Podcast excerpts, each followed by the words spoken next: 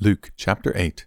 Soon afterward, Jesus began a tour of the nearby towns and villages, preaching and announcing the good news about the kingdom of God. He took his twelve disciples with him, along with some women who had been cured of evil spirits and diseases. Among them were Mary Magdalene, from whom he had cast out seven demons, Joanna, the wife of Chuza, Herod's business manager, Susanna, and many others who were contributing from their own resources to support Jesus and his disciples. One day, Jesus told a story in the form of a parable to a large crowd that had gathered from many towns to hear him. A farmer went out to plant his seed. As he scattered it across his field, some seed fell on a footpath, where it was stepped on, and the birds ate it. Other seeds fell among rocks. It began to grow, but the plant soon wilted and died for lack of moisture. Other seed fell among thorns that grew up with it and choked out the tender plants. Still other seed fell on fertile soil. This seed grew and produced a crop that was a hundred times as much as had been planted. When he had said this, he called out, Anyone with ears to hear should listen and understand. His disciples asked him what this parable meant. He replied, You are permitted to understand the secrets of the kingdom of God, but I use parables to teach the others so that the scriptures might be fulfilled. When they look, they won't really see. When they hear, they won't understand. This is the meaning of the parable. The seed is God's word. The seeds that fell on the footpath represent those who hear the message, only to have the devil come and take it away from their hearts and prevent them from believing and being saved. The seeds on the rocky soil represent those who hear the message and receive it with joy. But since they don't have deep roots, they believe for a while, then they fall away when they face temptation. The seeds that fell among the thorns represent those who hear the message, but all too quickly the message is crowded out by the cares and riches and pleasures of this life, and so they never grow into maturity. And the seeds that fell on the good soil represent honest, good hearted people who hear God's word, cling to it, and patiently produce a huge harvest. No one lights a lamp and then covers it with a bowl or hides it under a bed.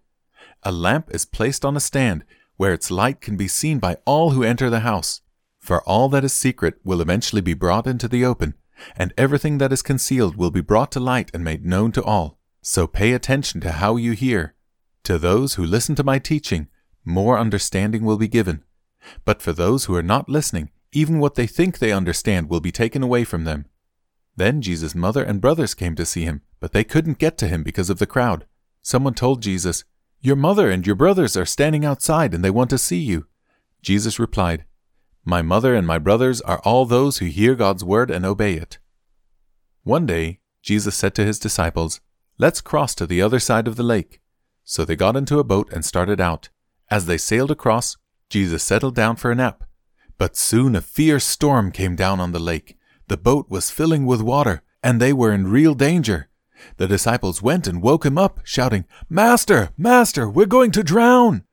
When Jesus woke up, he rebuked the wind and the raging waves. Suddenly the storm stopped and all was calm. Then he asked them, Where is your faith? The disciples were terrified and amazed.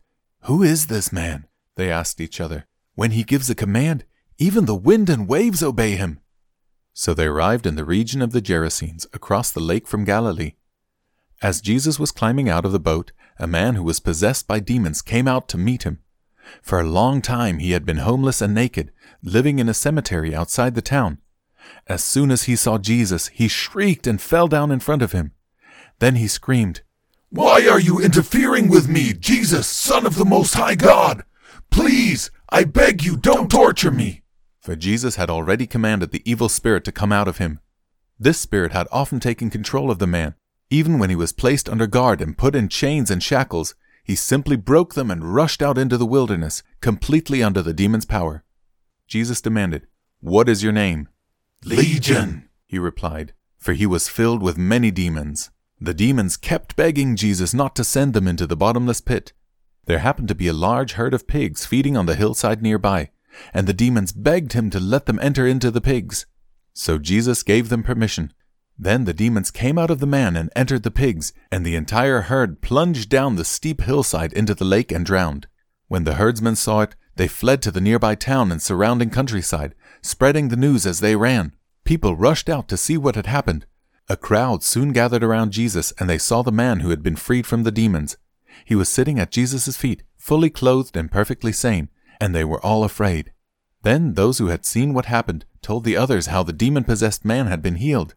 And all the people in the region of the Gerasenes begged Jesus to go away and leave them alone, for a great wave of fear swept over them. So Jesus returned to the boat and left, crossing back to the other side of the lake. The man who had been freed from the demons begged to go with him, but Jesus sent him home, saying, No, go back to your family and tell them everything God has done for you. So he went all through the town proclaiming the great things Jesus had done for him. On the other side of the lake, the crowds welcomed Jesus because they had been waiting for him. Then a man named Jairus, a leader of the local synagogue, came and fell at Jesus' feet, pleading with him to come home with him. His only daughter, who was about twelve years old, was dying. As Jesus went with him, he was surrounded by the crowds. A woman in the crowd had suffered for twelve years with constant bleeding, and she could find no cure. Coming up behind Jesus, she touched the fringe of his robe. Immediately the bleeding stopped. Who touched me? Jesus asked.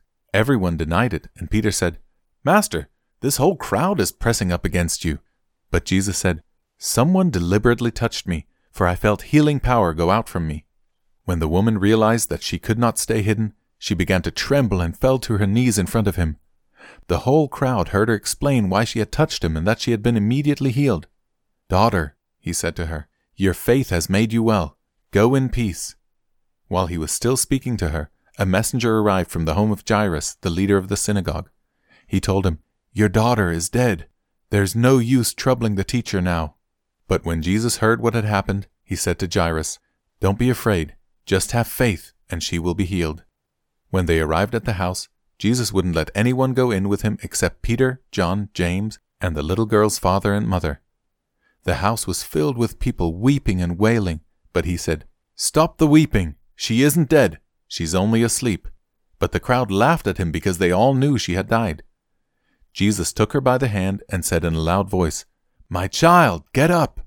And at that moment her life returned, and she immediately stood up. Then Jesus told them to give her something to eat. Her parents were overwhelmed, but Jesus insisted that they not tell anyone what had happened.